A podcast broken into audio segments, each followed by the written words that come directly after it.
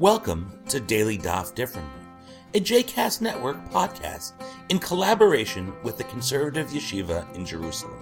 This daily podcast invites you to join us to study the daily Talmud page with a variety of liberal rabbis and teachers. For more information about the Conservative Yeshiva, please visit conservativeyeshiva.org. For more information about the other JCast Network podcasts and blogs, please visit jcastnetwork.org. Welcome to the Daily Daf Differently. I am Rabbi Joel Roth of the Conservative Yeshiva and the Jewish Theological Seminary. And today we are studying Ta'anit Daf 26. Ta'anit Daf 26. Uh, I point out that it will be obvious when you look at the page that we are beginning the fourth chapter of Tractate Ta'anit. Please note as well that as we saw in chapters 2 and 3, it is also true in chapter 4 that all of the Mishnayot of the chapter are printed at the very beginning of the chapter and not scattered throughout the, the pages of the chapter, uh, but rather all at the beginning. This is not so common in the printed editions of the Babylonian Talmud, but on occasion it does take place, and three of the four chapters in Ta'anit are done exactly that way. And now, allow me a word of introduction in order to make it easier for us to understand what it is that's going on in a good part of this chapter.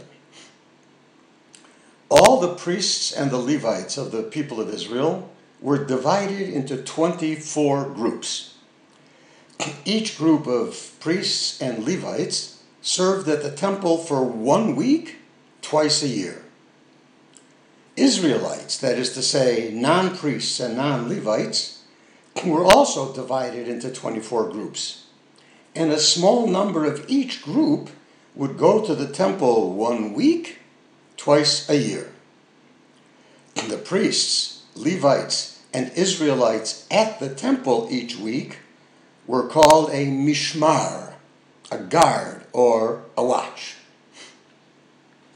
The Israelites of the group on duty who did not go to Jerusalem met daily during the week in their own towns and were called a ma'amad. The plural of the word ma'amad is ma'amadot. The members of the Israelite ma'amad would fast four days of the week. Monday, Tuesday, Wednesday, and Thursday, and would read from the beginning of the book of Genesis, Genesis 1 1, through Genesis 2 3, a few verses each day in the morning from the Torah scroll, and in the afternoon they would recite them by heart. Now, I am ready to look with you at the first Mishnah on Daf 26a, the seventh line from the top.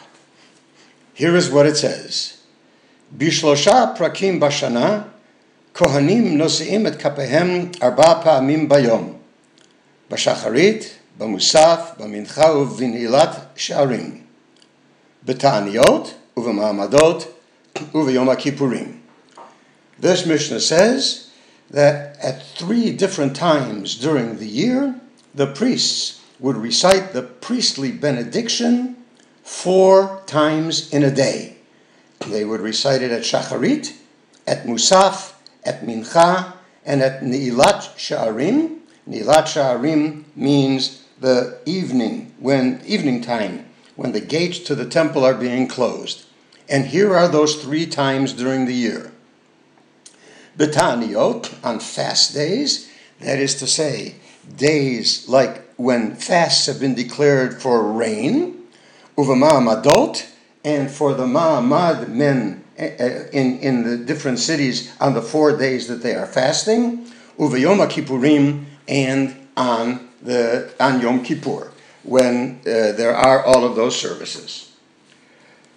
The simple meaning of this Mishnah, taken at face value, is that on fast days, like those for rain, and fast days of the Ma'amad every week, and on Yom Kippur, the Birkat Kohanim would be said by the priests four times because the implication is that on each one of those days there were, in fact, four different services. There were Shacharit, Musaf, Mincha, and a type of Ne'ilah. And so even on communal fast days and on and in the Ma'amad, the Birkat Kohanim could be said four different times.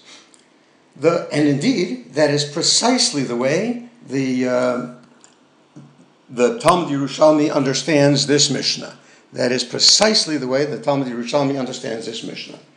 The Talmud Bavli, however, understands it quite differently. Look then at page 26b, the eighth long line, the beginning of the Gemara's discussion. Before I read it and translate it for you, allow me to focus on one little clause. That clause is the words chasore mechasra. Chasore mechasra means there is something missing, there is something lacking, there is something defective about the text. And this is the Talmud Bavli's way of introducing what it perceives to be an effective text of a Mishnah or a Baraita. And now I am ready to read the beginning of the Gemara. The Gemara asks, Ta'aniyot uma'amadot mi ika musaf? Is there really a musaf service on communal fast days and on ma'amadot? We don't know of any such service uh, that takes place there on, on those days. Now the Bavli's answer. The text is defective. The text is missing something. And this is the way it should read. Bishlosha prakim kohanim nosim et kapahem kol zman shemitpalalim. Three times during the year, priests say Birkat Kohanim whenever they pray. V'yesh mehen arba'a pa'amim b'yom and there are even among these times, it could be four times during the day. Shacharit, Umusaf, Mincha, Uni'ilat Sha'arim. These are the four services at which, in theory, it is possible that the Birkat Kohanim could be said, but the way the Bavli has rephrased the Mishnah, it is now not saying that every time there is a communal fast or every time in the Ma'amad and every time on Yom Kippur, the Birkat Kohanim is said four times. Quite the contrary.